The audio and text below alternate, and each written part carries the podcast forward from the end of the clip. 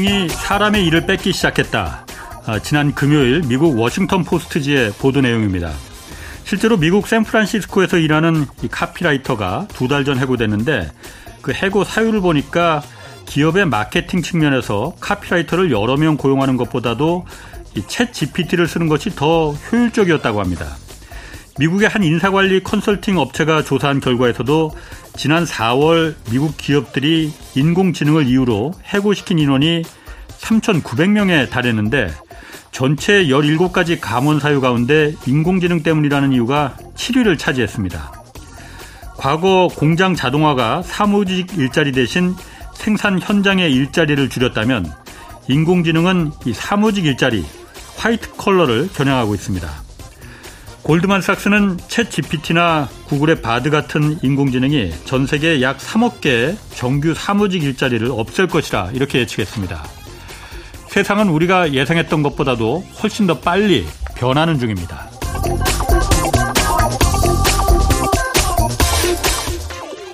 네, 경제와 정의를 다잡는 홍반장, 저는 KBS 기자 홍사원입니다. 홍사원의 경제쇼 출발하겠습니다. 유튜브 오늘도 함께 갑시다.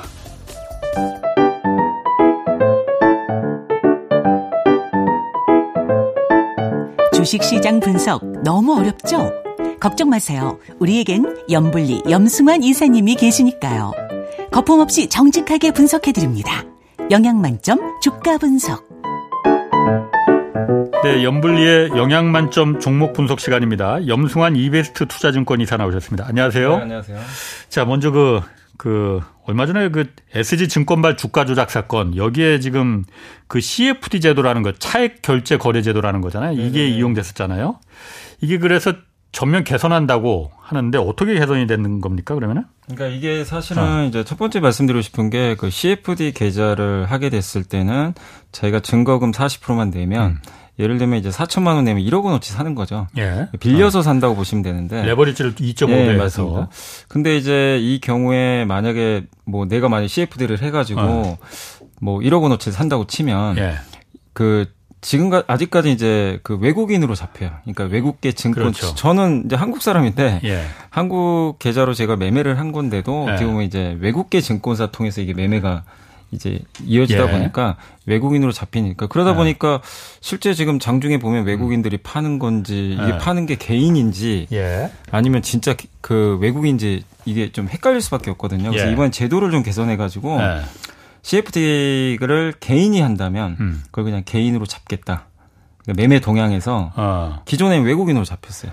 그러니까 개인이 아무리 사고 외국인으로 잡히는 것뿐만이 아니고 큰 손들이 자기를 숨길 수 있는 거래 방법 중 하나로 그거죠. 예. 그러니까, 그러니까, 본인 어. 본인 매매가 아닌 거예요. 사실 그러니까 자기가 어. 삼성전자 주주 주식을 사도 예. 주주가 아닌 게 되는 거죠. 어, 그럼 그게 이제 다 밝히게끔 네, 이제 그거를 완전 이제 오픈하겠다. 어. 이렇게 좀 밝혔고 그리고 이게 CFD는 예. 그동안 또 다른 게 예. 우리가 보통 이제 증권사에서 신용 매매를 하면 예. 뭐 3개월 많으면 6개월 안에는 일단 갚아야 돼요. 그 계약 기간이 딱 정해져 있거든요. 그렇지. 그리고 예. 뭐 얼마의 잔고가 있고 예. 한데 CFD는 사실 그게 없어요. 어. 잔고도 노출이 안 되고 그 다음에 뭐 그냥 이게 뭐 계약 기간에 따라 다르겠지만 예. 그냥 계속해서 무기한 경우도 있다라고 하더라고요. 그러다 어. 보니까 이거 정확하게 어느 정도 규모인지 파악하기가 너무 어려웠던 거죠. 어. 네. 그리고 이제 막 자기가 원하면 계속 그냥 연장하는 거죠. 이게 그러니까 음. 공매도처럼 그러니까 실제 주식을 그 내가 사는 게 아니고 차액만 갖고 결제를 하는 거잖아요. 네, 그러니까 맞습니다. 그것도 그러면 없어지는 거예요. 그러면 그건 그거 자체는 유지는 해요. 아 그게 사실 차액 결제 거래제니까 네. 그걸 없애야지 않고. 그러니까 이번에 그 금융의 판단은 뭐냐면 네. 그 레버리지 자체가 문제는 아니다. 아. 그러니까 사실 이제 그게 이번에 어떻게 주가 조작 사태 어떻게 보면 이제 음. 하나의 레버리지를 제공한 것뿐이지 그렇죠. 그 자체가 뭐 사실 잘못돼서 어. 주가 조작이 일어난 건 아니거든요.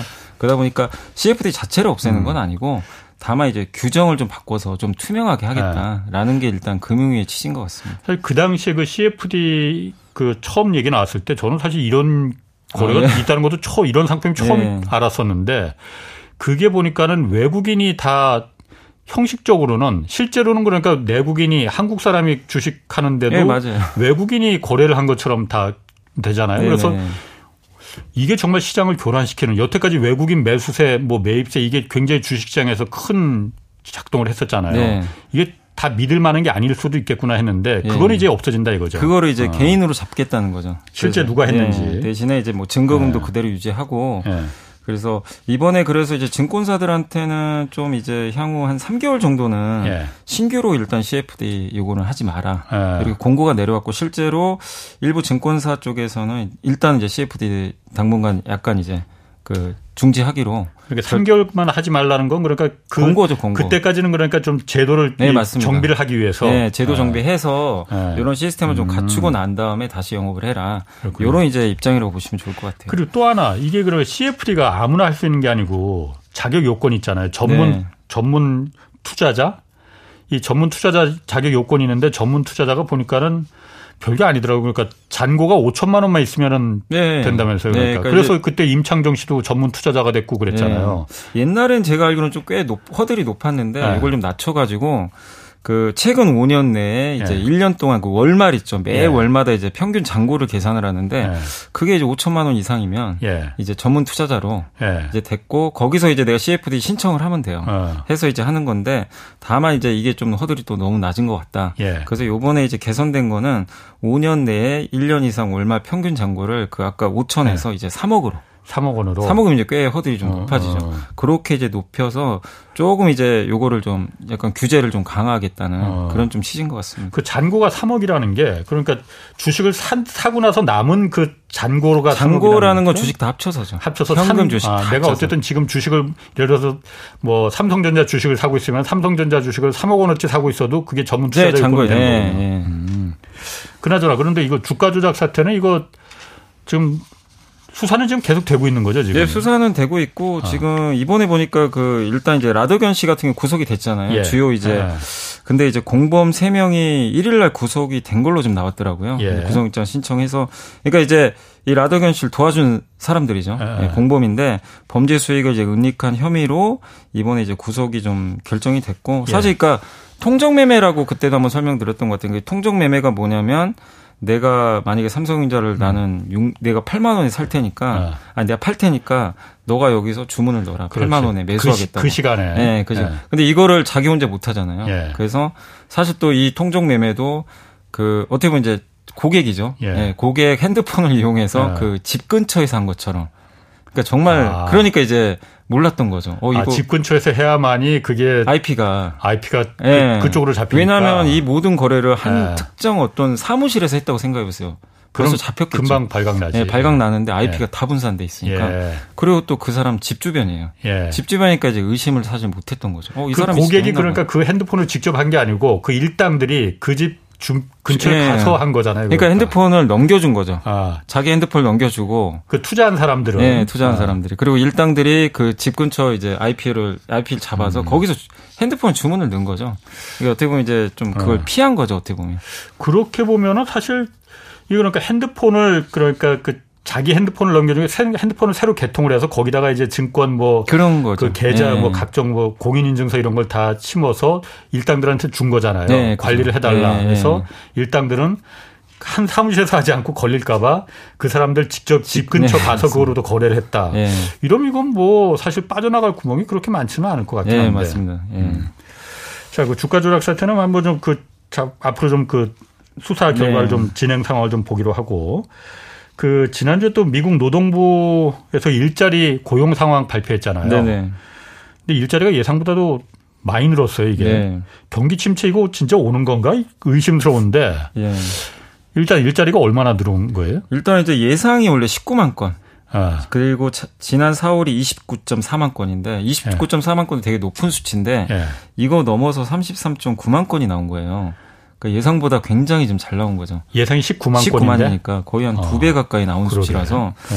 근데 이제 고용이 증가한 게 물론 여전히 그 미국 IT 기업이나 제조업체들은 좀 해고도 하잖아요. 예. 그러니까 제조업은 아니고 어디냐면 레이저, 접계, 교육 헬스케 음. 대부분 이제 서비스 업체. 예. 예. 그러니까 미국의 미국은 사실 서비스업 국가잖아요. 예. 근데 여기가 지금 여전히 고용이 예. 굉장히 좀 탄탄하다. 예. 이렇게 보시면 좋겠고 특히 그 이 유통업체들 중에서 대형마트 같은 창고형 그 마트들 있잖아요. 예. 미국은 이제 창고형으로 많이들 운영을 그렇지. 하는데 예, 거기 고용이 큰 폭으로 증가를 한 반면에 이제 약간 이제 소득이 어느 정도 되시는 뭐 네. 분들이 가는 중산층 이상들이 네. 백화점 많이들 가잖아요.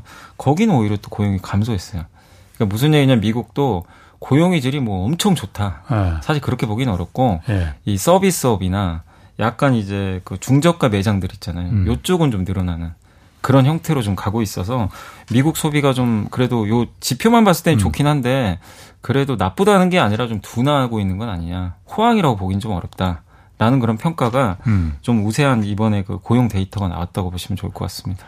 아니 미국이 어쨌든 그 미국의 질이 성장을 이끄는 건 주로 이제 내수 소비인데 네, 소비를 소비가 되려면 서비스 산업이 밑바탕이 되는 거잖아요. 네.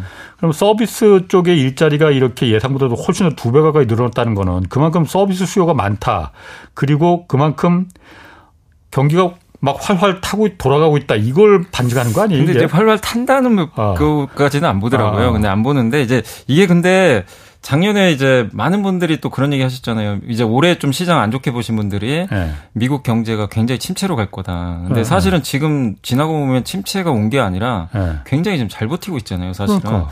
네. 여전히 뭐 호황 아니냐 네. 이런 평가가 있는 게 그게 이제 아마 좀 구조적인 요인 중에 하나가 지금 미국의 이제 베이비 부머들이 좀 은퇴를 좀 하다 보니까 예. 지금 이제 미국 같은 경우는 어떻게 보면 그 예전에 그 베이비 부머들이 지금 네. 이제 은퇴를 조금씩 조금씩 해 나가면서 이게 좀 늘어나는 지금 구조로 좀 가고 있는데 일자리가 일, 그 빈자리를. 네. 근데 네. 이제 그러다 보니까 어떻게 보면 이제 이 실업률이 굉장히 낮잖아요. 예. 실업률이 뭐 거의 완전 고용 상태. 네. 이게 기업들은 일자리를 좀 이게 빨리 좀 사람들 어, 채용하고 싶은데 은퇴, 은퇴한 사람들은 점점 생기고. 예. 근데 이사 이 베이비 부머의 특징은 연금 자산이 또 되게 많단 말이에요. 아, 미국 우리랑 좀 그렇지, 다르게 그렇지, 예. 주로 퇴직연금이 다 주식시장에 들어가 있어요. 그렇죠. 근데 이 주식 요즘에 또 주가 좋잖아요. 예. 주가 오르면 또 이제 약간의 여유가 생기는 거죠. 어, 이분들 소비가 뭐, 여기서 나오니까 어, 일할 필요 없다. 그러니까 이제 그러다 보니까 예. 이게 그러니까 예전의 잣대로 참 이게 미국 경제를 해석하기가 그러게. 너무 그러니까 원래 이렇게 금리 올리면요. 예. 금리 5% 넘었잖아요. 예. 그럼 사실 진짜 침체 오는 경우가 많았거든요. 예. 과거 데이터를 보면 예. 이게 수요를 죽이니까. 근데도 이렇게 올렸는데도 여전히 미국의 소비가 굉장히 좀 탄탄한 거죠, 어떻게 어. 보면. 그러니까 그게 이제 이런 좀 구조적인 요인 아니냐. 인구 구조의 변화라든가 이런 음. 미국의 이런 변화. 그리고 물론 이제 최근에 보니까 이제 미국 국경도 좀 개방을 이제 하는 것 같은데 한참 이제 그 트럼프 이후로 멕시코 국경 그 봉쇄해 버렸잖아요. 네. 그러다 보니까 일자리가 더 부족했던 거죠, 사실. 어. 네. 아니 그런데 제가 이제 그냥 아주 기본적인 그 입장에서 한번 생각을 해보면은 사실 지난 그 작년 4분기하고 올해 1분기 미국 성장이 마이너스였잖아요. 네. 그러니까 GDP는 계속 줄어들고 마이너스로 역성장하고 있다는 거잖아요. 근데 고용은 늘어. 네. 그럼 과거에 우리가 보면은 뭐 70년대, 80년대뿐만이 아니고 2000년대에도 우리가 항상 그, 그 경제에서 고용 없는 성장이라는 얘기 많이 했었잖아요. 네. 이게 다 기업들이 이윤으로 다다 그 갖고 가고 고용을 늘리지 않더라. 네. 그래서 성장은 계속 올라가는데 고용은 정체돼 있는 네. 그게 이른바 뉴노멀이라고 했는데 네. 지금은 그게 아니고 네. 성장 없는 고용이 지금 되는 거잖아요. 그렇죠. 이제 요즘엔 좀 완전히 바뀌었죠. 이게 그러니까 가능한 건지 성장이 없는 고용이 지금 미국 사회에서 벌어지고 있다. 미국 경제에서. 근데 이제 미국 그러니까 GDP를 보면 이제 네. 결국에 GDP가 네 개잖아요. 순수출하고 소비 네. 민간 소비랑 정부 민간 투자 정부 재정인데 예. 사실 정부 재정 지출하기 어렵잖아요. 물가 때문에. 예. 그동안 못 했죠, 사실은 예. 많이. 그게 좀 컸고 또 거기다가 민간 투자도 사실 그렇게 늘진 못했어요. 예. 근데 GDP가 좀 안 좋긴 했는데 예. 그래도 이게 GDP 에서가 좀 버텼던 이유 중에 하나가 미국의 소비는 또 버텼거든요. 음. 그러니까 소비는 버티고 소비를 할 수 있는 요인 중에 하나가 그만큼 고용이 좀 좋다는 얘기잖아요. 예. 고용이 잘 돼야 아. 내가 뭐 소득이 있어서 하는 아까 거니까. 말한 것처럼. 예. 예. 그러니까 이제 음. 무조건 역성장이라고 해서 예. 그걸 나쁘게만 볼 필요는 없는 것 같고요. 아. 그리고 많은 이제 경제학자분들이 하는 얘기가 결국에 미국의 경제를 결정하는 건 실업률이다. 예. 실업률이 결국엔 급격히 어. 올라가야 침체가 오고 예. 과거에도 데이터 보면 실업률이 안 좋았을 때 대부분 다 침체로 갔거든요. 어. 근데 지금은 물론 이번에 실업률은 좀 올랐어요. 그래서 약간 데이터가 좀 혼재된 게 실업률이 3.4에서 3.7까지 올라간 건 맞거든요. 어, 실업률이 좀 어. 올라가 버렸어요 이번에 일자리가 아 일자리는 늘었는데 실업률은 일할 사람은 없더라. 예, 근데 이게 왜 그러냐면 좀 어. 이게 좀 내용을 보시면 예. 고용자 수는 예. 기업들이 고용을 하잖아요. 그렇죠. 그럼 기업들한테 가서 설문조사를 해요. 아하. 얼마 채용했냐. 예, 예. 그러니까 이제 기업들은 이제 어, 서비스업 위주로 음. 고용. 근데 이게 그 실업률은요 데이터를 가계 조사를 해요. 가계. 네, 그러니까 당신 지금 뭐 실직 상태는 일하냐 안 하냐. 아. 근데 대부분 그게 좀 자영업자분들이 음. 이 뭐라 그러죠? 이 장사가 좀 안 돼서 그런지 몰라도 예. 폐업이 좀 많았나 봐요. 아. 그 이제 나는 이제 실직 상태로 간 거죠.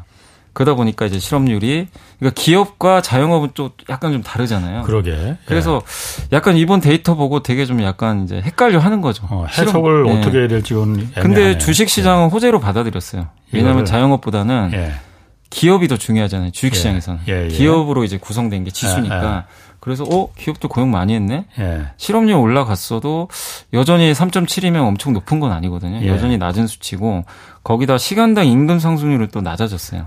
아. 어 물건 좀 잡혀가네. 아. 그러니까 일단 시장은 이 자체를 악재로 안 보고 어 일단 괜찮다. 음. 그래서 그날 이제 미국 다우 지수가 2%나 예. 이제 급등한 계기였다. 그래서 일단 현재까지 시장은 좀 요번 고용 지표는 호재로 음. 좀 인식은 하고 있는 거죠. 그러게. 참 제가 보면은 과거에 그 고용 없는 성장 이걸 그랬다 우리가 항상 비난했었는데 네. 그게 지금은 성장 없는 고용의 시대로 이 역설이 다시 요즘 보면 네. 등장하는 것 같아. 그리고 어떤 이제 애널리스트는 또그 얘기도 하시다고 보고서 이제 읽어보니까 네. 그 이렇게 실업률이 낮은 이유가 사람들이 그러니까 결국 네. 일자리를 적극적으로 안 구하려고 하는 게 안 구하다 보니까 네. 실업률이 또 낮은 배경 중에 하나인 게. 네. 그 코로나 때 그 미국이 네 번 정부가 돈 돈을 줬잖아요. 예. 우리 한국은 두 번 받았죠. 그렇죠. 네, 네. 두번 이제 현금 지급해줬고 네. 미국은 네 번을 줬는데 네. 그때 너무나 많은 돈을 이 줬다고 하더라고. 거기다가 실업수당까지. 예, 예. 그러니까 이제 미국의 초과 저축이라 고 그러죠. 예. 이게 너무 많이 쌓여. 예. 역대급인데 음. 이게 아직도 좀 많이 남아 있대요. 음. 그러니까 이제 소비가 좀 이제 살아나고 아 내가 아직은 버틸 수 있으니까 예. 일자리 좀 음. 나중에 찾지. 근데 그게 이제 올해 연말이면 소진될 거라고 하더라고요. 그래서 올해 연말 정도 됐을 때는 한번 예. 요 실업률이나 소비 요 데이터를 또 한번 체크를 해봐야 될 것 같습니다. 야, 그 미국 정부가 그때 코로나 때 많이 지원금 그냥 공 직업에 지갑에다 갖다 이제 달러를 갖다 네, 꽂아 줬다고는 하지만 얼마나 많이 줬길래 올해 연말까지 그게 남아 있대요. 초과 조치기 지금도 많이 줬다고 하지만 자, 자 그러면 이게 그 고용이 탄탄하다는 거는 당장 14일 날 지금 미국 기준금리 다시 결정하잖아요. 네네.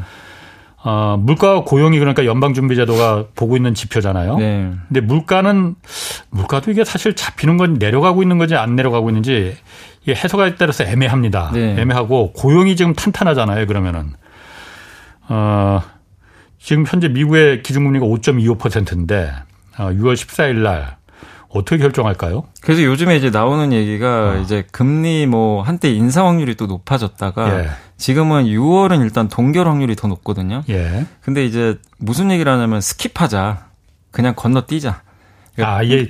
그냥 일단은 이번엔 동결하고 아, 아 동결 동결하고 건너뛰자. 아. 그러니까 무슨 얘기냐면 원래는 예. 동결이면 이제 멈추는 거잖아요. 예, 예. 그래서 그걸 이제 우리가 흔히 pause란 용어를 많이 쓰는데 아. 그거면 이제 계속 동결로 가는 건데 음. 지금 연준 이번에 부의장 지명자가 skip 표현을 썼어요. 아. 뭐냐면 6월은 일단 건너뛰고 동결을 예. 한번 하고 7월 가서 고민하자. 그때 동결할지 그때 말지. 또 인상할 수도 있다는 얘기예요. 아. 그러니까 인상할 수도 있고 예. 안할 수도 있고 예. 그건 그때 가보자. 예. 왜냐하면 지금 아까 제가 지금 미국의 고용 데이터가 되게 혼란스럽게 나왔잖아요. 고용자 예. 증가했는데 어, 실업률 그러니까. 올라갔어요. 예. 그러니까 해석하기가 어렵고 근데 임금 상승률은 꺾이고 지금 국제유가 급락해 가지고 예. 물가는 확실히 좀 잡힐 거예요. 예. 그리고 작년 6월에 혹시 기억하실지 모르겠지만 작년 6월이 미국 물가 9.1% 찍은 달이거든요. 예. 그러면 올해 6월은 음. 그때보다 훨씬 낮을 거예요. 아, 기저효과가 너무 높아요, 때문에. 그때가. 예. 그렇기 때문에 물가는 분명히 안정화될 수 있는데 예. 근데 또 경제 상황을 보면 또 예상보다 되게 단단하단 말이에요. 음, 고용이. 네, 고용이. 그러니까 일단 이번 6월은 좀 헷갈리니까 어. 한번 건너뛰고 7월 가서 보자. 미국에는 그 5월 우리나라는 물가 소비자 물가 상승률이 일찌감치 이제 네. 6월 시작되자마자 발표되는데 미국은 네. 그 6월 한 10일, 13일 이때쯤 발표되잖아요. 13일경에 아, 맞습니다. 바로 직전에 발표되잖아요. 네. 기준금리 결정하기. 이때 보고 이제 판단을 할 텐데 네. 4월 달 미국 소비자 물가 상승률만 보더라도 이게 내려가는 거냐. 네. 그러니까 전체적인 물가 지수는 내려갔는데 그런 그런 석유나 네. 뭐 에너지나 곡물 뺀 진짜 서비스 물가나 진짜 생필품에 필요한 전자제품 물가, 상품 물가 이런 거는 오히려 올라가 버렸잖아요. 네. 이런 거 보면은 지금 인플레가 잡히고 있다 이렇게 말하기 좀 어려운 거 아닌가? 근데 이제 미국 인플레에서 제일 좀 고질병이 뭐였냐면 이제 네. 말씀하신 대로 에너지나 이건 다 잡혔거든요. 음. 중고차 가격도 다시 좀 떨어지는데 예. 관건은 그 주거비였어요. 주거비가 한 3, 40% 차지해요. 예. 이 근원 소비자 물가에서도 아. 이게 꺾여야 되잖아요. 예. 이게 꺾이는 걸 항상 보겠다고 했는데 근데 지난달에 드디어 꺾였어요. 아. 주거비가 처음으로. 아. 네, 그동안 계속 올랐거든요. 예. 유가 떨어져도 음, 오르고. 음. 근데 이게 물론 일시적일지 모르는데 이번 만약에 그 어떤 5월달 데이터에도 예. 주거비가 연속해서 꺾이는 게 보인다면 예. 연준 위원들은 아 이제 좀 잡히긴 하는구나 음. 이렇게 할 거고 다시 주거비 또 오르면 또 이제 생각을 또 바꿀 수도 있는 거죠. 그래서 음. 이번에 봐야 될 건 제가 봤을 때는 결국 서비스 물가인데 예. 그 중에서 주거비 예. 이게 계속 꺾였는지 요게 음. 좀 포인트가 될 것 같습니다. 그렇군요. 뭐 6월 13일 그때 소비자 물가 발표되는 그 즈음에서 보면은 어, 더 방향을 확실히 알 수도 있겠네요. 네, 예. 모건 스탠리 캐피털 그 인터내셔널이라고 있잖아요. 네. MSCI 그 이게 선진국 지수 또 어, 신흥국 지수 이렇게 분류가 되잖아요. 우리나라는 지금 신흥국 지수에 들어가 있고 네. 이거 계속 우리가 우리 주식 국내 주식시장이 염원 중에 하나가 네. 선진국 지수에 빨리 그 편입되자 네. 했는데 여러 가지 뭐 결격 사유가 있어서 여태까지 안 됐는데 9일 금요일에 이거 공개된다고 해요. 다시 네. 어, 우리나라 한국 그 주, 주식을 어, 이제 그 주식시장을 선진국 지수에 다시 지원 편입시킬 거냐 마냐. 어떻습니까 전망은? 일단 이제 9일날 우리나라 시간으로 새벽 아마 5시 아. 반으로 제가 알고 있는데 그때 이제 결정보다는 뭐냐면 먼저 그 예비 관문이 하나 있는 게 시장 접근성을 평가를 해요. 그러니까 뭐냐면 MSCI가 선진국과 신흥지수를 구분하는 종그 네. 기준이 세 개거든요. 경제 규모. 네. 그다음에 주식시장 규모, 네. 뭐 유동성 같은 거. 네. 그래서 세 번째가 주식시장에 외국인들이 얼마나 접근할 수 용이하냐. 요걸 나타내는 게 주식 접근성인데 음. 우리나라는 1번, 2번은 통과입니다. 예. 규모도 이미 크고 아, 그렇지. 예. 경제 규모도 뭐 사실 예. 거의 선진국인데 예. 접근성이 안 된다. 뭐 외국인들한테 네, 외국인들 그동안 외환 시장도 사실 24시간 오픈 안 돼 있고 거기다가 이제 영문 공시도 아니거든요. 의무화가 안 돼 있어요. 그러니까 외국인들이 음.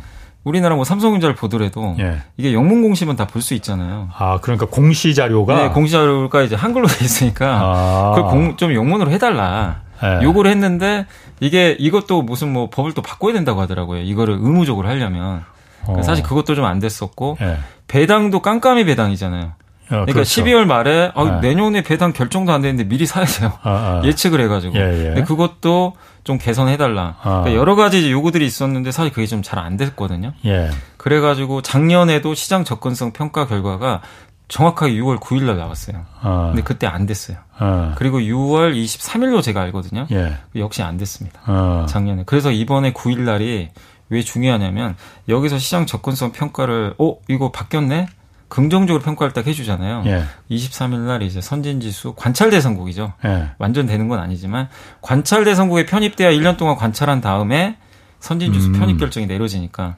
근데 이게 순차적으로 조건이 맞아야 가는 거니까. 예. 그래서 이번 9일 날 시장 접근성이 일단 평가 결과가 일단 이제 MSCI가 어떻게 낼지 모르지만 그게 돼야만이 일단 관문을 통과한다라고 보시면 되겠습니다. 그런데 과거에 안 바뀌어서 통과가 안 되는데 이번에도 바뀐 건 없는 근데 거아요 이번에는 좀 정부가 노력을 했어요. 그러니까 아마 작년에 아마 기억하시겠지만 네. 작년하고 네. 올 초에 뭘 했냐면 그 MSCI가 개선 요구한 외환시장 개방 관련해 가지고 아, 그렇지. 예, 일단 예, 새벽 2시까지 예, 예. 하루 종일은 아니고 예. 새벽 2시까지 그리고 상황 봐서 나중엔 24시간 예. 오픈하겠다. 예. 그것도 확실히 이제 언급을 좀 해 갖고 예. 배당 제도도 이제 아마 내년부터 개선될 것 같아요. 이제 우리가 3월 주총 끝나고 배당금 결정한 다음에 주주 확정. 음. 요거 이제 외국인이 원한 거거든요. 예. 요것도 이제 바꾸겠다고 아. 얘기를 이미 했고 거기다가 이제 영문 공시 의무화하는 거 있잖아요. 예. 모든 회사가 다 하는 건 아닌데 자산 총계 10조 원 이상 그 외국인 지분이 한 5% 이상 되는 뭐 코스피 기업 같은 아, 네. 경우는 일단 24년, 25년부터 일단 의무화하겠다. 음. 이렇게 일단 발표를 했거든요. 그러니까 일단은 제도 개선에 대해서 확실하게 지금 이 우리나라 정부에서 언급을 좀 해줬어요. 발표를 했기 때문에 음. 이거를 만약에 이제 MSCI가 그대로 받아들여서 어 네. 바뀌었네. 어. 작년과 다르다. 어, 그래서 실제 좀 증권가에서 좀 기대는 하고 있어요. 네. 작년과 확실히 좀 달라졌기 때문에 그래서 9일날 새벽에 조금 좋은 결과 나오지 않을까라고 음. 일단 좀 예상은 좀 하고 있습니다. 또 제가 그, 그 영문 공시는 그러니까 지금 제가 봐도 굳이 제가 영문 공시를 찾아볼 이유도 없었지만 네. 저는 당연히 됐을 거라고 생각했는데 아, 왜 영문 공시를 안 해놨을까? 그 번역하는데 글쎄요, 그렇게 돈이 많이 드는 것도 아니고 그럴 텐데. 아마 그것도 비용이 꽤 들 거예요. 예, 드는 걸로 제가 알고 비용, 있습니다. 아니 그래도 아니 기업 입장에서 외국인들 투자자들이 그그 그 기업의 주식을 많이 사면은 그 기업 이미지도 좋아지고 네. 주가도 오르고 그러니까는 굳이 그걸 안 할 필요가 없는데 뭐 밝히기보다는 숨길 게 많아서 그런가? 왜, 왜 그랬을까? 근데 이제 어. 이게 뭐 하는 기업도 있겠지만 그 의무화가 안 돼 있다 보니까. 예. 근데 이제 외국이 여기 MSC에 오는 건 무조건 다 의무해달라. 예. 요 영문 그러게. 쪽으로는. 예. 근데 그거를 일단 대형 기업 중심으로 해서 일단 내년부 내년하고 예. 내후년부터 한번 예. 의무화해보겠다라고 좀 발표는 했습니다. 그러게 그 공시 영문으로 공개하는 거는 뭐 그거는 합리적인 타격 타당성 있는 네. 요구 같다고 네. 느껴지는데 그러면은 이게 선진국 지수에 우리가 만약에 편입이 됨, 되는 거는 그러니까 한 2년 정도 더 걸린다 이거죠 절차가. 일단 관찰 대상국에 아. 만약에 이번에 편입이 되면 아. 1년 동안 관찰을 해요. 예. 그럼 내년 6월에 최종 결정을 해요. 예. 아 한국 이제 들어가도 되겠다. 예. 그럼 내년 6월에 최종 결정하면 1년 동안 유예 기간이 한 번 더 있어요. 한 번. 그럼 25년도 예. 6월에 이제 어. 편입이 되는 거죠. 그러니까 2년 뒤에. 네, 2년 뒤죠. 그러면 지금 우리가 MSCI에 이렇게 목을 메고 있는 이유는 그렇게 되면 한국 자본시장에 그 이른바 그 passive 펀드가 훨씬 더 늘은 그 글로벌 펀드들이 들어와서 한국 주식시장이 뭐 훨씬 더 오를 것이다 이 기대 때문이잖아요. 그런 것도 있는데 근데 어. 사실 그건 좀 이제 정확하게 어. 말씀드리면 네. 이게 선진지수에 편입돼서 돈이 더 들어올 거냐. 근데 신흥지수에 나가야 되잖아요. 그렇죠. 거기서 나가면 돈 빠져나가거든요. 아. 그러니까 아, 신흥지수에서 예, 예. 빠져나간 돈도 계산을 해야 돼요. 그러니까 아. 그걸 계산을 해봤더니 예. 이제 한 애널리스트 분이 계산을 해보니까 만약에 그렇게 봤을 땐 선진지수에서 우리가 차지하는 비중이 예. 그 1.4%밖에 안 된대요. 아 작으니까 신흥국 지수에서는 얼마나 지금 되는데? 12% 정도. 아. 그러니까 실제적으로는 오히려 돈이 좀 빠져나갈 수도 있대요. 들어오는 양보다 따, 나가는 돈이 네. 더 많을 수 있다. 그래서 한 13조가 빠져나갈 거래요. 예. 를 들면. 근데 어. 그건 너무 근시안적인 생각이다. 예. 그런 약간 이제 passive 펀드 자금 이탈은 있을 수 있지만 예. 두 가지 측면에서 왜 긍정적이냐면 예. 일단은 이 선진지수에 들어가기 위해서는 MSCI가 요구하는 선진지수 조건을 갖췄다는 얘기 아니에요. 예. 그럼 외국인들이 봤을 때는 야 이거 이제 드디어 global standards 예. 지수 기준에 맞는다. 예. 그러니까 외국인들이 이제 더 투자할 유인이 생겨버리죠. 어. 그러니까 passive 말고 예. 좀 능동적으로 하는 그런 펀드들 있잖아요. 예. 어 이제 예. 한국에 맡겨도 되겠네. 어. 투자해도 되겠네.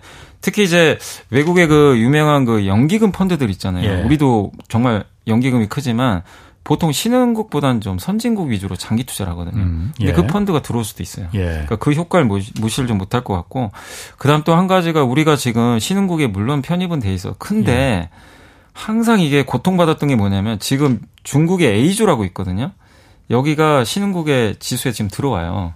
A주가 뭐예요? 중국이 이제 외국인들이 투자할 수 있는 아. 이걸 A주라고 하는데 예. 중국 A주가 지금 신흥 지수의 20%밖에 편입이 안 돼 있어요. 그러니까 예를 들면 음. 100이라고 치면 예. 100을 다 넣어야 되거든요. 아. 20만 넣은 거예요. 예. 근데 앞으로 80 남았잖아요. 예. 들어올 때마다 그냥 이제 우린 두들겨 맞는 거예요. 그러네. 계속 아. 우리 거 빼야 되거든요. 예. 그러니까 이제 네. 우리는 점점 몸집이 좁아질 수밖에 없어요. 아. 신흥국에 그대로 남아 있으면. 근데 이거를 A주를 단계적으로 해요. 예. 한 번에 100%다 넣어버리면 예. 너무 충격이 크거든요. 음. 그럼 우리나라 그냥 주식을 웬만한 건 빼, 빼버려야 되니까 예. 단계적으로 하는데 아직 80이 남아 있잖아요. 아. 그럼 이때마다 우리는 계속 또 스트레스 받아야 됩니다.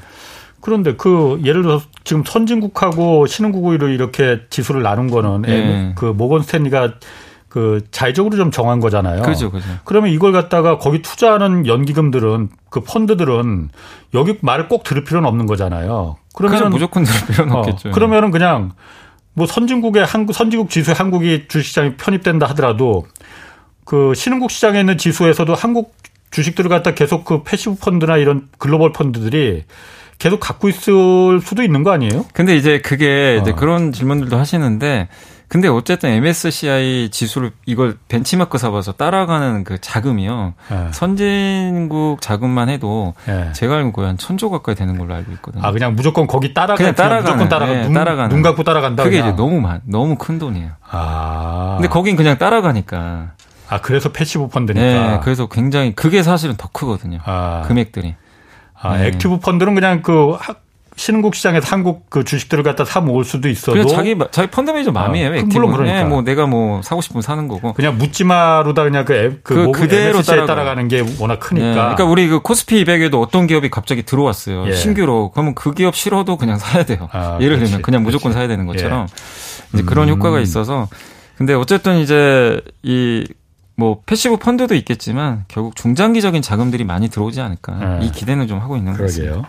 자 요즘 보면은 가장 핫한 주식이 그 엔비디아입니다. 그 미국 엔비디아 이게 그 그래픽 원래 칩 만드는 업체인데 요즘은 그래픽 칩보다도 인공지능 이쪽에 워낙 그 인기잖아요. 네. 그 그래픽 칩이 인공지능에 바로 이제 쓰인다고 하니까. 네, 맞습니다. 근데 이 엔비디아가 그래서 주가가 폭등한 건 이해가 가는데 삼성전자, SK 하이닉스도 요즘 같이 폭등하는 네. 게그 이유가 이것 때문이라고 그러는데 무슨 상관이 있는 거예요, 이게? 아, 그게 그러니까 엔비디아가 만드는 그 어. GPU 있잖아요. 네. 그래픽 카드인데 네. 그게 반드시 이제 챗 GPT나 이런 생성형 AI에 들어가거든요. 네. CPU보다는 이제 왜냐하면 여러 가지 데이터를 한 번에 계산해서 답을 내줘야 돼요. 그러면 음. CPU보다는 이제 GPU가 더 유리하다고 하는데 예. 그거 뭐 거의 독점 기업이 GP, 그 엔비디아니까. 어. 근데 엔비디아의 그 GPU 옆에 예. 그 옛날에는 DD, GDDR6라는 그래픽 메모리 반도체가 있어요. 예. 그게 한 12개가 이렇게 깔려 있어요.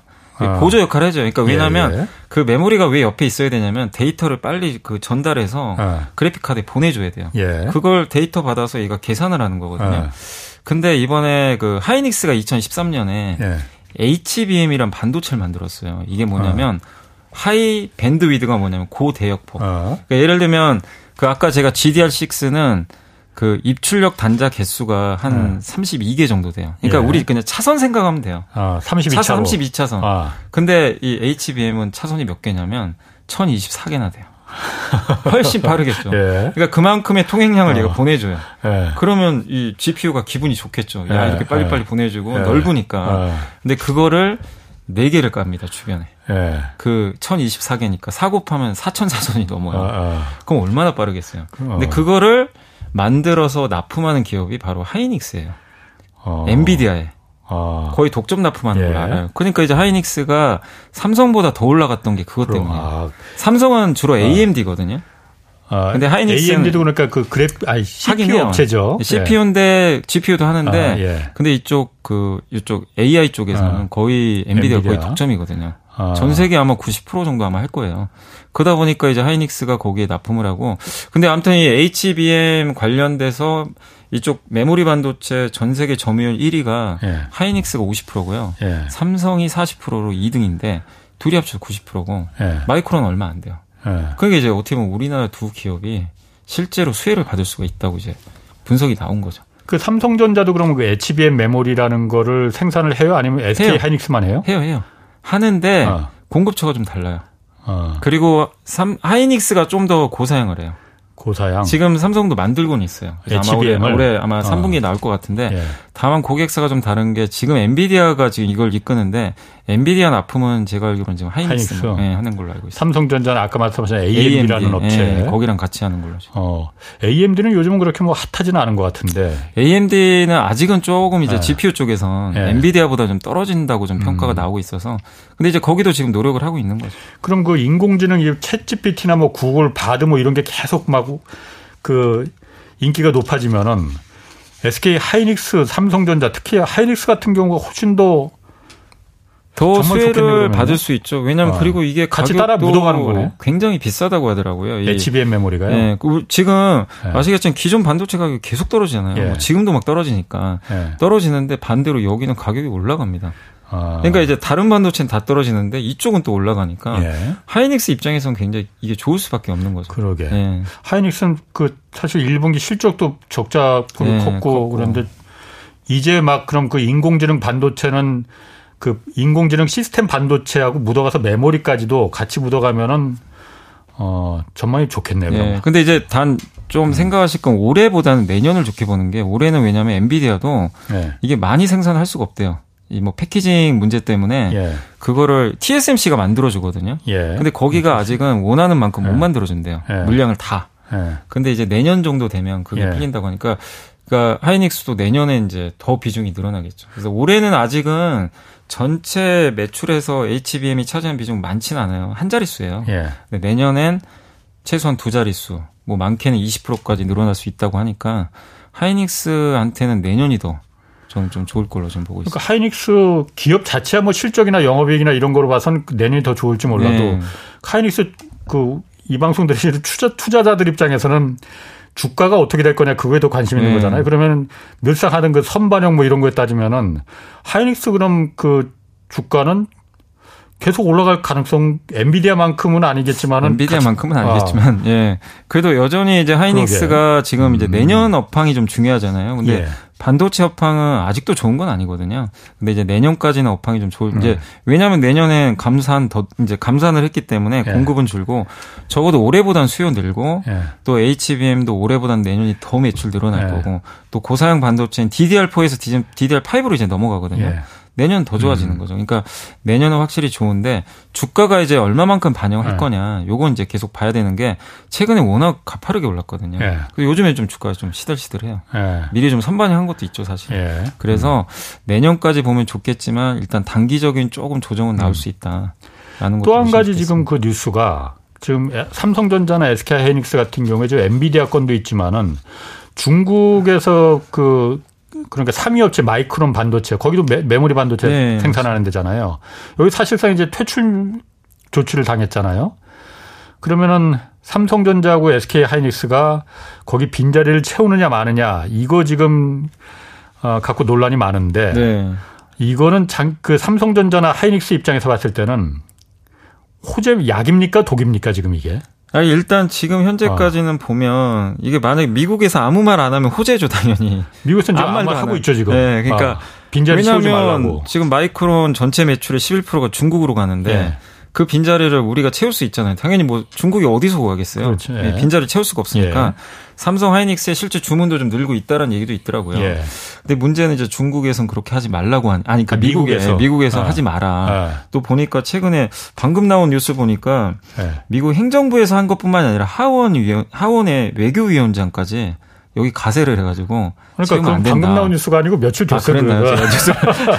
그러니까 이게 이렇게 아, 저 이제 미국 상무부에서는 네. 아직 공식적으로는 그러니까 그 확인을 안 해줬고 네. 하원을 하원에서 그러니까 그 네, 얘기가 네, 한국이 그 자리 채우면 안 된다라고 맞아요. 얘기를 한 거거든요. 근데 이제 우리나라 정부 입장에서는 아. 이제 정부에서 뭐라고 했냐면 네. 그거 우리가 그러니까 장영진 산업통상자원부 1차관이 일단 얘기는 하긴 했거든요. 그 정부가 어떻게 할 수 없는 거다. 아. 그냥 삼성과 하이닉스가 이제 결정해야 된다. 아니 그 민간 기업이 어떻게 그러니까요. 그렇게 해가지고 그냥 공을 넘겨, 그러니까 그걸 네. 넘겨버렸는데 삼성 하이닉스 입장에서도 넘기지 않았겠죠, 설마. 근데 삼성 하이닉스 네. 입장에서는 좀, 그러니까 물론 정부랑 소통하겠죠, 당연히. 예. 근데 이제 참 이게 골치 아픈 게 시장 경제 논리로는 그냥 중국에 이거 주, 는게 맞거든요. 예. 그걸 미국이 왈가왈부 할게 아니라 예. 우리나라 입장에서 아, 마이크론 거 안 쓴다는데 예. 그럼 우리 거는 어차피 또 메모리 반도체는 범용이라 삼성 하이닉스 마이크론 거 쓰면 돼요. 예. 이쪽 안 쓰면 이거 쓰면 아, 아. 되니까. 그래서 우리나라 입장에서는 이거 기회잖아요, 사실은. 예. 근데 그거 이제 미국이 저렇게 물고 늘어지면 예. 사실 한국 입장에서는 또 미국 말 안 들을 수도 없는 게 중국 공장에 또 장비 그렇지. 안 줘버리면 그 10월 예. 달에 네. 다시 지금 그 검토하겠다는 거잖아요. 네. 미국 장비가 중국 공장에 삼성과 SK 하이닉스 공장에 반입을 할 수 추가로 네. 투입될지 안 될지를 10월에 다시 지금 미국이 검사해 주 맞습니다. 허락해 주겠다는 거잖아요. 원래 언론 보도로는 그때 나왔던 건 뭐냐면은 일단 내년까지는 유예하겠다. 예. 그러니까 2년치 시간을 벌었다고 나왔는데 예. 또 모르죠. 갑자기 바꿔버릴 수도 있는 거라서 예. 그래서 그게 조금 이제 아쉬운 부분인데 결국엔 요거를 우리 그러니까 삼성과 하이닉스가 이걸 해결할 방법은 사실 딱히 없어요. 그냥 예. 일단은 제 생각엔 시장 경제 논리대로 하는 게 맞는 것 같고요. 예. 다만 미국이 이걸 요구하는 뭐 입장은 이해하는데 미국이 이걸 만약에 요구를 할 거면 예전에 그 TSMC가 네. 기억하실지 모르겠지만 옛날에 화웨이의 그 자회사 중에 하이실리콘이라고 어, 있거든요. 네, 예. 그 회사 거 만들어줬어요. 어. 거기서 설계를 하면 예. 예를 들면 엔비디아가 지금 TSMC에 맡기잖아요. 예. 하이실리콘 그 역할 했거든요. 예. 그래서 화웨이 반도체 주고 TSMC 음. 통해 가지고 근데 이제 그때 트럼프 당시에 하지 마. 음. 그래가지고 TSMC가 안 하겠다고 해버렸죠. 예. 했는데 그러 그러고 나서 이제 무슨 일이 발생했냐면 TSMC가 미국 고객사를 많이 확보해 버렸어요. 음. 받아간 게 좀 있었던 거죠. 미국 말 들어서. 예. 그러니까 그때 사실 좀 논란이 있었던 게 아. 미국 말 들을까? 저 엄청난 고객사거든요. 화이가 예. 예. TSMC한테 아하. 바로 버려버렸어요. 아. 근데 대신에 뭐 그게 공식적으로 확인된 거는 물론 아닙니다만은 진짜 미국 점유율이 늘어나 버렸죠 고객사들. 애플도 그렇고 퀄컴도 그렇고. 네, 그러니까 이것도 좀 비슷한 게 미국이 네. 요청만 할 게 아니라 네. 만약에 이렇다면 삼성 하이닉스가 그러면 그만큼 못 받는 대신에 보존을 해줘야죠. 반대급부를 뭘 줘야 네, 된다. 그래야지 이게 네. 맞는 거지. 네. 그냥 무조건 뭐 네. 이건 그렇게 시장 경제 그냥 무시하고 하는 거는 삼성 하이닉스가 음. 그러면 어떻게 보면 이 기회를 못 살리게 되는 거거든요. 또 반대로 보면. 그러니까 미국이 그러니까 시장 순수하게 그러니까 시, 그 시장 경제 논리로만 보면은 미국이 미국 물건을 갖다가 미국 기업이 생산한 물건을 중국에 중국이 지금 보복을 하고 있으니 마이크론 팔지 않는다고 했으니 미국에 팔지 않겠다 그런 거는 그럴 수 있어요. 네, 네, 그죠. 그렇지만은 미국이 한국 기업에다 대고 야, 니들 그 중국에 물건 팔지 마. 왜냐하면 중국이 미국 기업 그 물건 팔지 그 안 산다고 그랬어. 네. 이건 사실 어거지잖아요. 그죠. 어거지자만 맞진 않죠. 아까 말씀하신 대로 과거에 보면 TSMC가 그런 반대급부를 좀 그 얻은 것도 있고 그러니까 우리가 그런 요 조건이 있으면은 어, 빈자리를 안 채워도 된다라는 얘기는 들, 생각은 네. 드는데 그런데 그걸 그 반대급부나 이런 걸 미국이 공식적으로 이렇게 막 대놓고 말하겠느냐. 네, 그러긴 하겠죠. 그러니까 비공식적으로 이렇게 네. 그 한국 정부나 아니면 SK 하이닉스나 삼성전자에다가 비공식적으로 한번 제안을 할 네. 그런 가능성은 좀 있겠다 이거죠. 있을 수는 있죠. 그러니까 그 언론에 노출은 안될 수도 있지만 정부 통해서 할 가능성은 저는 있다고는 보는데 네. 근데 그렇게 안 되고서 그냥 무조건 중국이 하지 말라. 네. 이건 좀 문제가 있을 수 있죠. 왜냐하면 삼성 하이닉스는 돈 벌어야 되거든요. 지금 예. 하이닉스는 사실 돈이 없어요. 예. 급하잖아요, 사실. 그래서 뭐 그러네. 뭐 차입도 하고 그러는데. 예. 근데 그 빈자리를 그냥 무조건 채우지 말라. 예. 우리 지금 예. 어쨌든 현금을 좀 확보해야 되기 때문에 예. 그래서 이거는 미국 정부에 뭔가 저는 분명한 좀 보상은 있어야 된다. 음. 그래야 이게 좀 이 이 계약이 좀 형성되지 않을까라고 그러게. 좀 예상은 하고 있습니다. 그 한국 반도 그 지금 그 이 반도체 업황 그러니까 실적 지금 굉장히 안 좋았잖아요. 그리고 한국 지금 수출 무역 수지 적자의 근본적인 지금 이유도 반도체 가격 하락이고 네.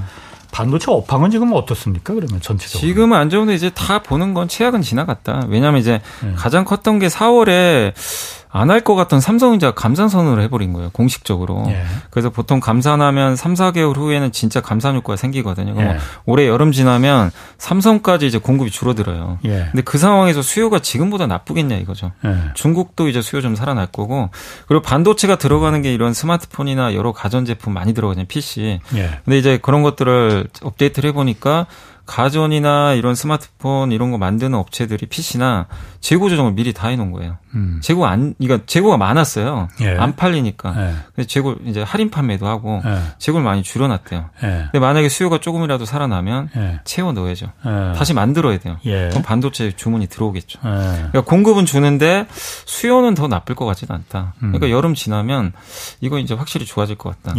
이 시나리오가 좀 있는 거예요. 그러다 보니까 이제는 그러니까 그 동안은 야 이거 반도체 앞으로 몇 달 후에 좋아질 겁니다. 이러면 이제 양치기 소년 됐었거든요. 예. 그 지난 몇 년은 그랬잖아요. 예. 근데 이제는 이제 다 좀 믿는 분위기로 바뀌다 보니까 예. 확실히 지금 아직은 안 좋더라도 예. 이젠 진짜 좋아질 것 같다. 요걸 공급이 좀 수요는 그 현 상태 유지거나 아니면 더 늘어날 텐데 공급은 아무래도 좀 줄어드니까. 네, 확실히 줄어드니까. 그러면은 지금 사실 중국 시장에서 중국 전자업체들이 메모리 반도체가 많이 필요할 텐데 마이크론이 지금 없어졌잖아요. 네. 그러면 반도체가 더 공급이 줄어드는 거 아니에요? 그러면은 예를 만약에, 들어서 만약에 맞아요. 삼성전자나 네. 하이닉스가 빈자리를 채워내지 않는다면 더 주는 거죠. 어. 그러면 완전 쇼티지 올 수도 있는 거죠. 어, 그럼 반도체 가격이 더 튈 수도 있어요. 올라갈 수도 있겠다. 네. 그러니까 삼성전자나 SK 하이닉스가 야 아무리 중국이 우리한테 지금 그그 그 채워넣으라고 해도 네. 아, 우리가 미국이 저렇게 넣지 네. 말라는데 우리 맘대로 이렇게 들 수는 없다. 네. 그래서 반만 그럼 얘를 채워넣겠다 하더라도 공급은 더 줄어드는 예, 공급 시장이 풀리는 물량 자체가 줄어버리니까 예. 그러면은 만약에 반만 들어가면 예. 서로 만약에 이제 100이 필요한데 50밖에 안 줘요. 한국이 예. 를 들면 중국 업체 입장에서는 비싸게 사야죠. 그러니까 공급이 줄어드니까. 예, 공급 그 그게 또 어떻게 예. 그래서 그런 부분도 좀 아. 생각한다면 우리나라 반도체 이제 업황 측면에서 예. 어쨌든 하반기는 좀 기대감이 큰 건 사실. 그러게요. 그런 면에서 보면은 오히려 지금의 상황이 한국 반도체 업체 입장에서는 독보다는 약일 가능성이 더 크다라고 그게 이제 그렇게 볼 수밖에 없는 게 네. 중국이 일단 반도체 못 만들기 때문에 네. 중국이 만들었으면 사실 우리가 이익 볼 게 하나도 그렇죠. 없죠. 오히려 피해죠 사실 예. 피해 볼 수도 있는데 음. 중국이 못 만들고 있기 때문에 그런 음. 면에서 이제 좀 우위에는 있는 것 같습니다. 그 SM 엔터테인먼트 같은 경우에 여기가 지금 사실 바람잘 날이 없는 것 같아요. 이 경영권 분쟁 얼마 전에 일단락되고 하이브가 어쨌든 여기 인수하기로 한 거잖아요. 네네. 안정되는 것 같았었는데 최근에 SM 주가가 또 다시 급락하고 있어요 보면은 네. 이거는 지금 급락하는 이유는 뭐예요? 무슨 문제가 또 있는 거예요? 아, 그러니까 저 SM 엔터 그 지금 엑소라는 그룹 있잖아요. 남성 엑소, 그룹 중 굉장히 유명하지. 예. 예. 근데 거기에 어떻게 보면 가장 또 핵심 아. 멤버 3명 그 첸백시라고 하더라고요. 그걸 이제 줄여서 실제 활동을 해요. 세 명이 이제 따로 첸백 씨? 예, 그러니까 뭐냐면 가수 이름이 첸, 백현, 시우민을 아. 줄여서 아. 세 명을 그래서 첸백 씨라고 합니다. 아, 사람 예. 아, 줄여서 네, 줄여서 어, 어. 그래서 그렇게 이제 활동을 예. 하거든요. 실제 예. 근데 인기도 되게 많아요. 예. 근데 이제 이분들이 갑자기 이제 변호사 동반해서 예. 전속 계약 해지를 해버렸어요. 통보해버렸어요. SM에. SM요? 근데 그 여기 변호사 얘기는 뭐냐면. SM에 총 7차례에 걸쳐 내용 증명을 발송을 했고요. 예. 그게 뭐냐면 투명한 정산 자료와 정상 근거의 사본을 달라. 그러니까 이제 출연하거나 막 이런 여러 가지 활동들 했잖아요. 예. 거기에 대해서 SM에 이제 불투명한 자료를 줬다는 겁니다. 어. 여기 변호사 측 얘기로는. 예. 그러니까 좀 명확하게 우리 예. 출연료 어떻게 어떻게 나왔고 예. 이거에 대해서 좀 명확한 자료를 좀 달라. 어. 근데 이제 여기에 대해서 지금 SM은 뭐냐면 이거는 외부 세력이 접근해 가지고 예. 그러니까 외부 세력 어떤 이제 다른 소, 다른 엔터사죠. 네. 거기가 좀 접근을 해가지고 허위 정보를 좀 퍼뜨려가지고 네. 챔백 씨한테 접근을 했다. 이런 잘, 예, 잘못된 정보를 예. 접근했다. 예. 이게 SM은 그러, 그래서 이걸 좀 법적 조치하겠다. 아. 이렇게 나와 있고, 근데 챔백 씨 요 세 명의 예. 지금 이제 이 가수분들은 변호사 통해서 아니다. 아. 지금 이거 정산 자료 달라. 요렇게 지금 나오고 있고 그리고 노예 계약 얘기도 나오더라고요. 한참 뭐 예전부터 뭐 우리나라 이제 아티스트 뭐 노예 계약이니 종신 계약이니 막 그런 거 많았잖아요. 예. 불합리한 계약. 예. 근데 거기에 대해서도 최근에 또 얘기를 하고 있는 것 같아요. 그래서 예. 좀 SM이 지금 좀 그런 그리고 이 챔백시 멤버분들이 워낙 인기가 많아요. 어. 혼자 나와도 예. 그이 단일로 뭐 100만 장, 뭐 200만 장 이렇게 파니까 앨범을. 예. 근데 이 사람들이 만약에 나가 버리면 예. 어쨌든 좀 타격이 있거든요. 어. 그러다 보니까 주가가 그날 7% 급락을 했었습니다. 그 SM이 그때 막 그, 그 경영권 분쟁 있을 때 이수만 그 총괄 대표가, 아, 이제 발당이 된 거였잖아요. 네, 그렇죠. 그래서 이수만 총괄 대표가 어쨌든 인간적으로 맺은 그 가수도 많이, 많이 있을 테고 그래서 네. 이수만 대표가 빠져나가면은 그 같이 빠져나갈 가능성도 있다. 그 우려 있었잖아요. 있었어요. 실제. 그럼 이, 그 엑소 이 아까 첸 첸백 씨 이분들도 네. 그런 그 인연 때문은 그거까지는 모르겠습니다. 아. 그거까지 그것 아. 때문인지는 뭐 그건 연예가 중계 네, 그건 아직은 저희가 그것까지는 아. 알 수는 없고 아. 팩트는 어쨌든 이제 네. SM한테 네. 우리 계약 안 하겠다. 아. 통지를 한 건 이렇게 나와 있습니다. SM 말고 다른 그 엔터사들도 있잖아요. 하이브도 있고 또 그 JYP 네. 또 뭐가 있더라? 그 YG엔터. 아, YG. 네. 이런 데는 어떻습니까? 그쪽도 요즘 보면 케이팝 인기가 아시아는 이제 무대가 아닌 것 같고 주로 네. 미국 시장, 유럽 시장이 좀 큰 무대에서 정말 통하는 이 상품이 돼버렸잖아요. 네네. 다른 엔터사들은 그 지금 그 어때요? 어 주가들이 다들 많이 올랐습니다. 사실 네. SM은 그 경영권 문제 때문에 한번 올랐다가 네. 요즘에 좀 소외받고 있는데 SM 빼고는 다 좋았고 JYP가 올해 연초 시총이 한 2조 원대 정도였거든요. 네. 지금 4.4조까지 갔어요. 거의 어. 주가 한 두 배 가까이. 예. 그냥 이제 몇 달 만에 이렇게 올라버렸고 예. 거기다 4대 기획사 그냥 시가총액 다 합쳐봤더니 예. 지금 20조 원 가까이 됩니다. 그냥 한 거대 산업이 돼버렸어요. 어. 이네 개 회사 시총이 예. 20조에 지금 육박을 하고 있으니까. 엔터 그룹군이. 예. 그래서 다 합쳐서 올해 평균적으로 예. 이 시총 계산해 보니까 예. 70% 올랐어요 연초 대비. 예. 이렇게 오른 배경은 뭐 아시겠지만 예. 일단 엔터주도 실적이 너무 좋고요. 예. 숫자가 너무 좋은데다가 거기다가 지금 엔터 사업을 산업을 그러니까 이 케이팝을 대체할 국가가 없잖아요. 경쟁자가 없어요. 아. 그러니까 이제 더 높은 평가를 해주는 거예요. 예. 그러니까 만약에 뭐 저기 중국이나 일본이나 미국에서 음. 아, 우리도 하겠다 했는데 예. 그게 잘 돼버리면 우리나라 value가 떨어지겠죠, 당연히. 예. 근데 그런 거 못 하잖아요. 할 수도 없는 거고. 왜 못할까? 거기 글쎄 예를 일본은 한때 그러니까 일본 그 J-pop 이게 한 참 인기였다가 네. 수그러들고 그걸 K-팝이 이어받은 거잖아요. 네.